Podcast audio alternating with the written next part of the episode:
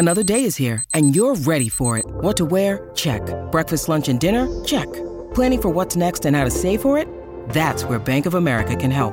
For your financial to-dos, Bank of America has experts ready to help get you closer to your goals. Get started at one of our local financial centers or 24-7 in our mobile banking app. Find a location near you at bankofamerica.com slash talk to us. What would you like the power to do? Mobile banking requires downloading the app and is only available for select devices. Message and data rates may apply. Bank of America and a member FDIC.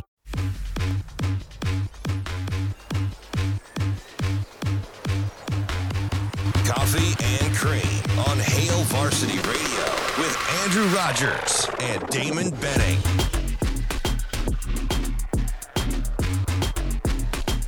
Top of the hour here on Coffee and Cream in the Morning on Hail Varsity Radio, powered by Currency. He's Damon Benning. I'm Andrew Rogers, and we are happy to have you with us live from the H&H Chevrolet stage at Hail Varsity Club. What were you doing last night? Were you watching basketball? Perhaps maybe attending a high school basketball game? Well, that's because state championship basketball is right around the corner, and we are talking to somebody that knows, let's just say, a little bit about the state tournament. He is the NSAA assistant director, John Dolliver. John, good morning. Good morning, guys. M- Mr. Diplomacy, the guy that everybody likes. JD, good morning, man. How are you? I've been good. I've been good. The uh, the weather's caused some things to be a little hectic around here, but uh, other than that, we've been pretty good. You know, stay right there because I'm sure you wish you could control the weather uh, at points like this in the season. Um, you know, if you had Mother Nature on speed dial, I think this would be a lot a lot easier. But how much of a headache has it been for you to go through rescheduling at this at this point in the season, and even finding officials for those games that get rescheduled? Yeah, you know, it's been it's been a challenge. Um, I will say we work with some great people between our athletic administrators and, and all of our schools, and then uh, the officials themselves. I, I don't think people understand what it takes to put on a postseason uh, with, with uh, NSA sub-district district basketball. You know, the the uh, we had a game the other day that they were going to play it at four o'clock, and we they had moved it up, and we had to try to find new officials to go to the game, and then because of the weather coming in, uh, we get a call and they say they wanted to play it at two o'clock, and of course, this is all contingent on whether or not officials can be there or not. And, and all three of those officials found a way to be there to tip a game off at two o'clock, and that game was in, actually in Ogallala. And so, if you know where Ogallala is at, it's not real easy to get to unless you're in Ogallala. And so, it's uh, those those officials, the, the dedication that they have, and so. Um, obviously, it's a lot of games, a lot of moving parts. It takes a lot of communication from uh, our, our officials and from the athletic administrators. And uh, I can't say enough about the the work that they do to make sure that all of this goes on. But uh, that's that's kind of one of the things behind the scenes that officials do that I don't think people realize that they're wanting and willing to be able to go at a drop of a hat to be at a game so that our kids can participate in these meaningful games. John, at least on the surface in all our interactions over the years, you seem very easygoing. Um, like I said, kind of joking, pretty diplomatic, but you do work and represent the charter member schools. How does your personality work with kind of the ideas and suggestions, kind of knowing your role and in a, in a servant leadership role for NSAA, and knowing when to kind of shut some of those ideas off? Yeah, you know, one of the things that uh, the NSA is a member-driven organization. Obviously, you know, there are things that everybody wants to do and everybody thinks that should be different.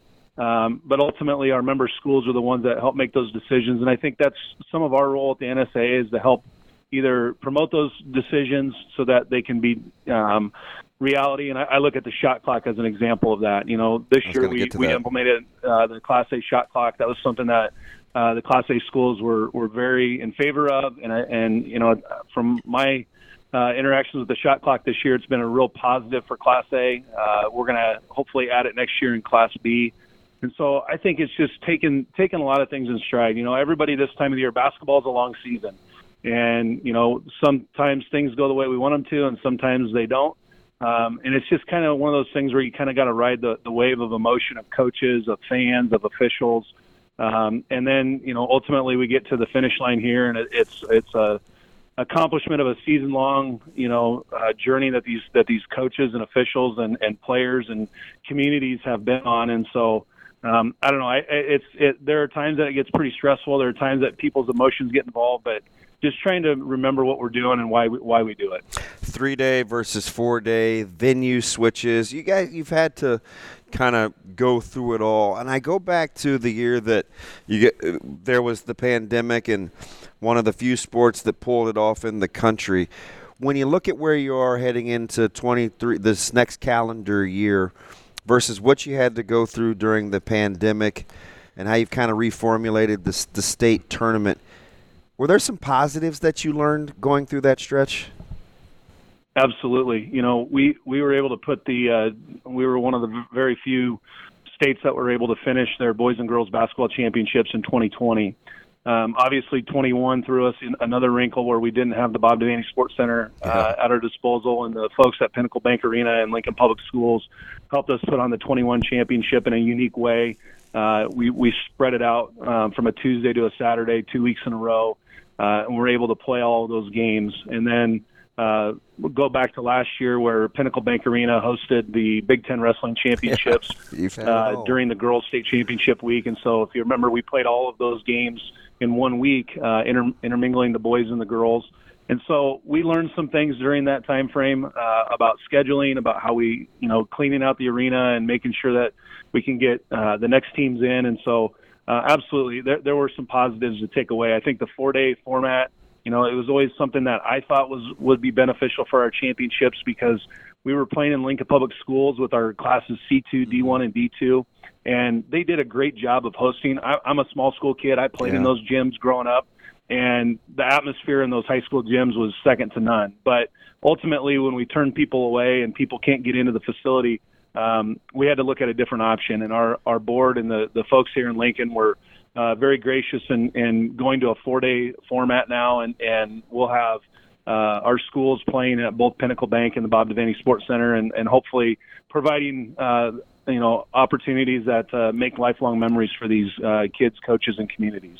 We're talking to John Dolliver, NSAA Assistant Director overseeing basketball and, and a variety of other sports, but in this case, we're talking uh, postseason basketball and, and what's to come. And John, you know.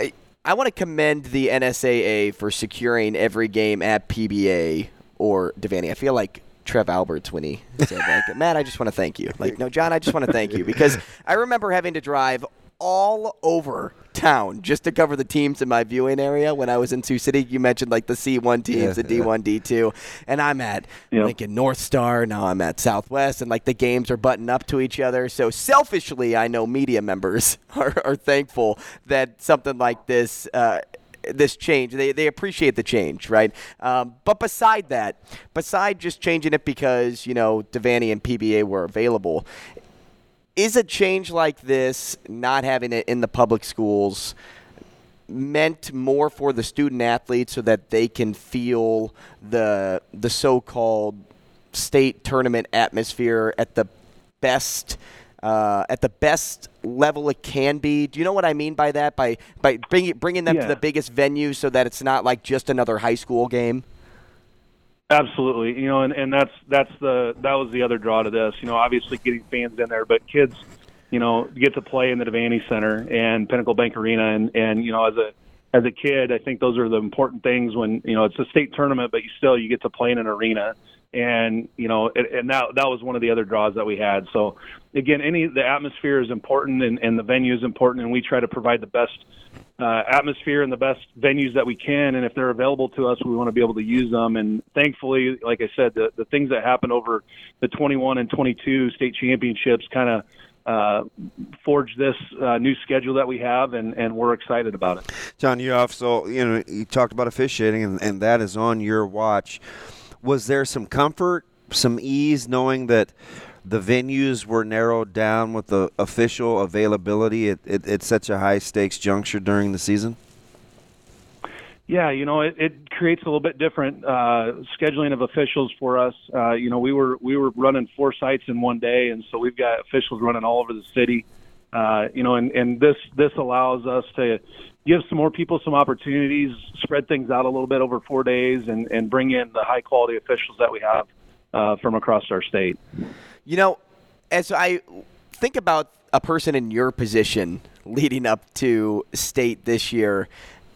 I think more like, man, is it more stressful planning this way early on, or is it more stressful executing the event? For you, which one is it? Is it being there, making sure everything goes right, or is it on the front end, making sure things are set up and expectations can be met eventually?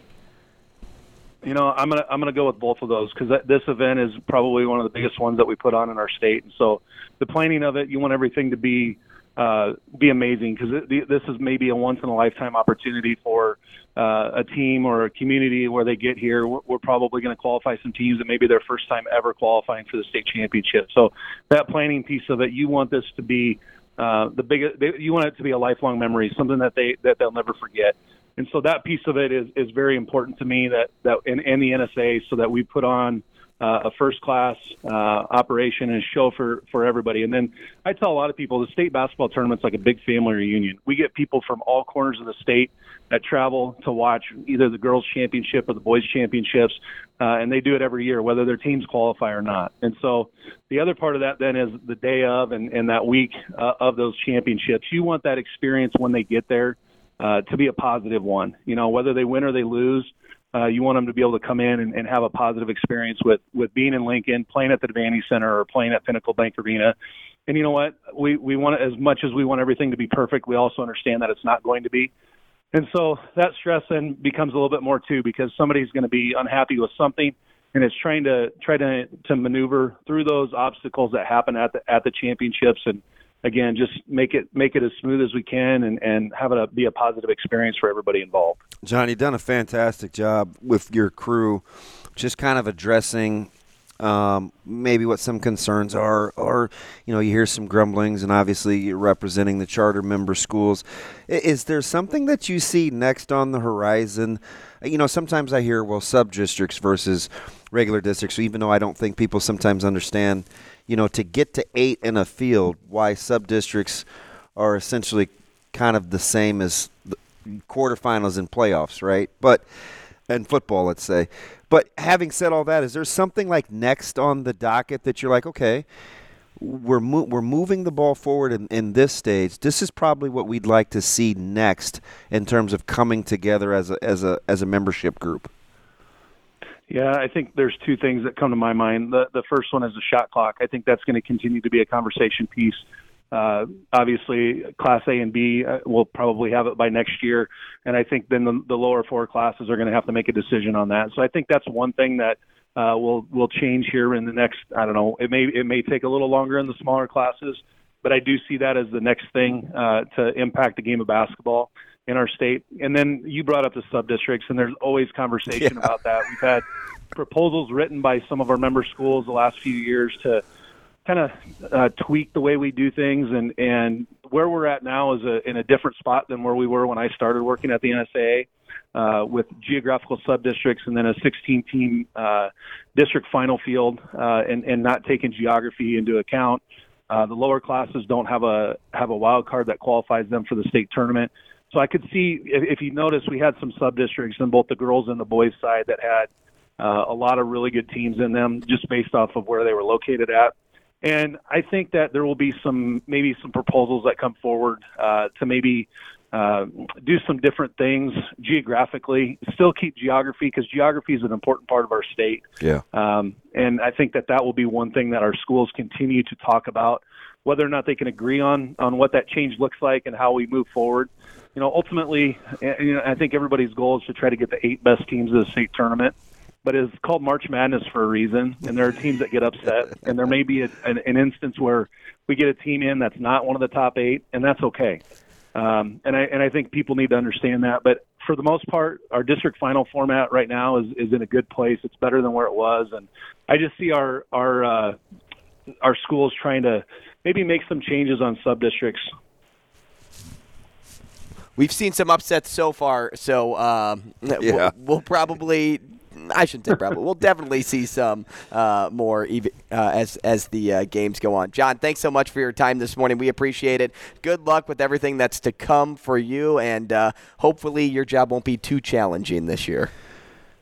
Absolutely, guys. Thanks for having me on. Thanks, John. John Dolliver, NSAA Assistant Director, overseeing basketball. He's like quiet, cool. Definitely. Like you, spend some time. Like he's just he, he's a. I was he's a- listening to him, and you kind of looked at me like, "Dude, are you gonna like talk? Like it's like time for you to say something." He's a cool And I thought he was still like finishing a thought. Yeah. Didn't realize there was a period there. I told you grammars, man. I was waiting for my period. country grammar. hey, as we talk about those rules, though, um, because the shot clock, I think, is it w- was such a great addition to the game. I know it kind of goes back and forth with like stylistic uh, notion for hey, a lot of times like we like to score 24 points and then we like to kill clock because that's how we win games. But more times than not, from an entertainment standpoint, having a shot clock is is something that I think needs to be done across the board. Yeah, two great coaches come to mind with I think polar opposite vantage points. Right, I look at a guy like Coach Woodard at Bellevue West. He probably he wants to play significantly different than a guy that's racked up a few state championships of his own, and Jim Weeks, let's say at Auburn, mm-hmm. right, who we watched play a game in the low 30s that went to overtime this year. So I think sti- I think it's because I wonder how many times coaches say, yeah, you know what? You're right. I want to play what's aesthetically pleasing to you.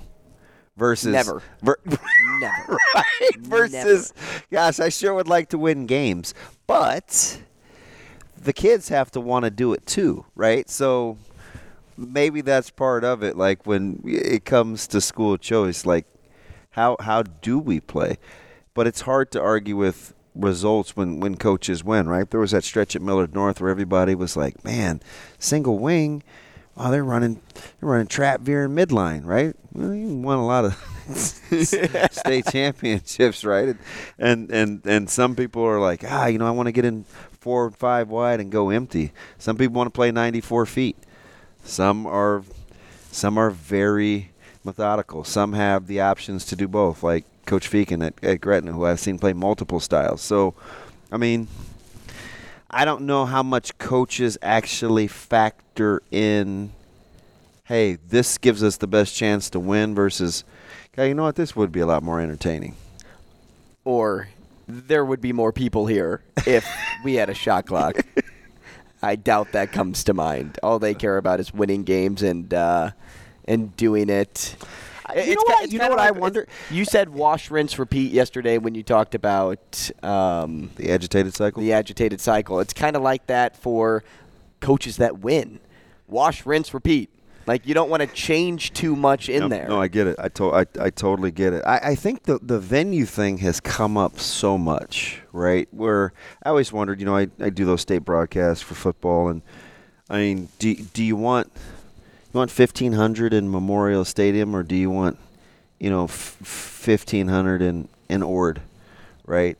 Because the year during COVID. the pandemic, Yeah. you know, they I remember going to at- Pierce. at- they were playing those games at home sites, and I thought, well, shoot, that was cool. But then I was like, well, It's fudge. th- if I, if I'm, if I- for the athlete, if I, though. If I'm Lonnie Tapp and I'm coaching Benson, I'm going to Norfolk.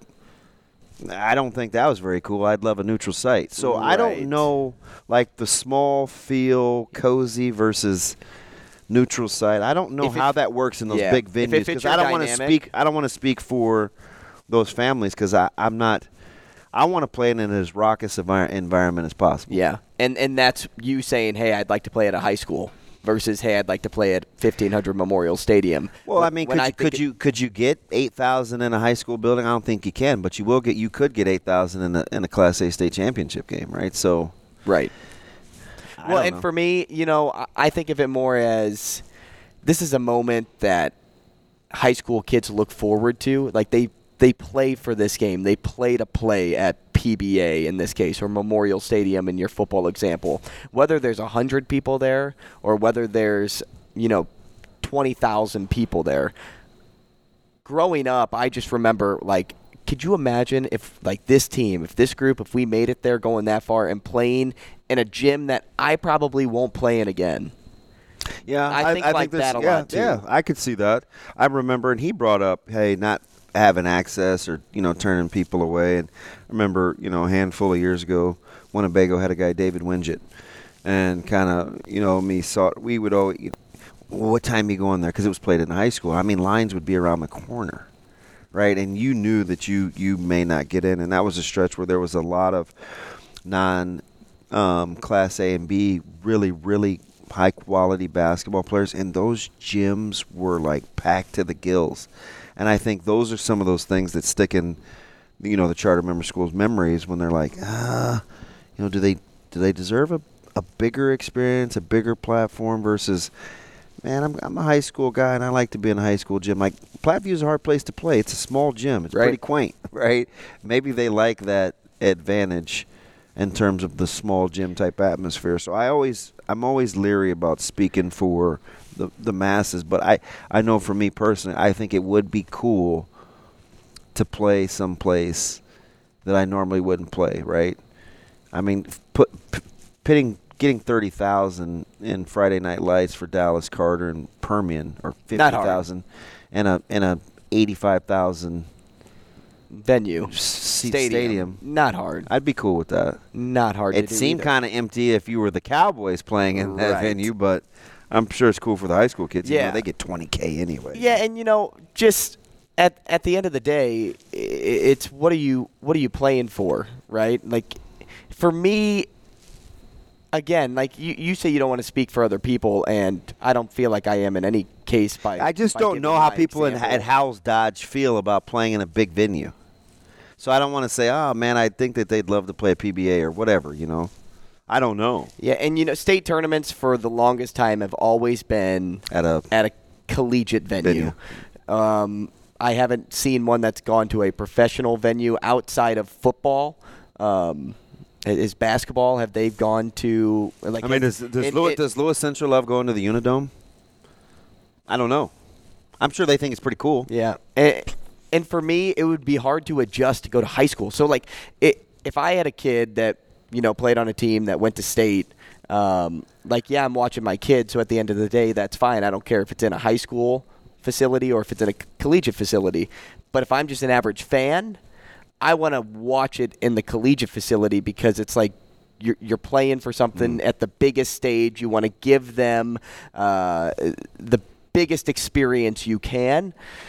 By changing that during the COVID year, I will. I- I'll say this: it, I thought the atmosphere was not the same because they weren't at Memorial Stadium. Does that make sense? Like the change in my head, It definitely seemed flip. different. And that year during COVID, we didn't use rotating. You know, we didn't do three Yeah, games. not to say it wasn't They exciting just, they just spread, They spread the sites out on, for through Nebraska Public Media, and, so I only had the one game, and I know Verse had one, and we were just kind of comparing the experiences. Like it's, I think he had Ord that year, in the championships. I, I don't know, whatever. I had West Side and Elkhorn South, and it it just seemed different than than being in, at Memorial Stadium.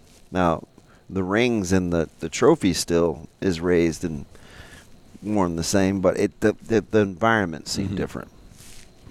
That's just Yeah, you, you won't get as much noise, but that so-called cool factor for the kids and just being there, uh, I think that that pays greater dividends in the end. It may not have as much of an impact, like I said, noise-wise for the game, but just being able to step foot on Memorial Stadium and uh, on the field and say like, "Whoa," like. I'm not good enough to be a college football player, but, But we're I- here. But we're here. Yeah. Right? Oh, and get and we're going to enjoy this moment. We appreciate John uh, coming on to the show. We'll continue talking high school sports with Mike Sauter at 9 o'clock. We also have uh, a couple of other things we want to get to. I got Go one for you. Uh, my my guy, he says, I can tell you from experience, Class C and D kids are so happy and very thankful to make it to the state tournament. But every one of them would prefer to be playing at PBA or Devaney. So I, that's kind of along your lines. Yeah. I just think for a kid, they, they want the they want the thing they don't get, right? That's what you play for. If you can step foot on that court at one point in time, it's a win. Yeah. it's a win, I'm and that's there. what that's what you play for. Uh, coming up, do we want to talk XFL rules or Nebraska? We'll find out next.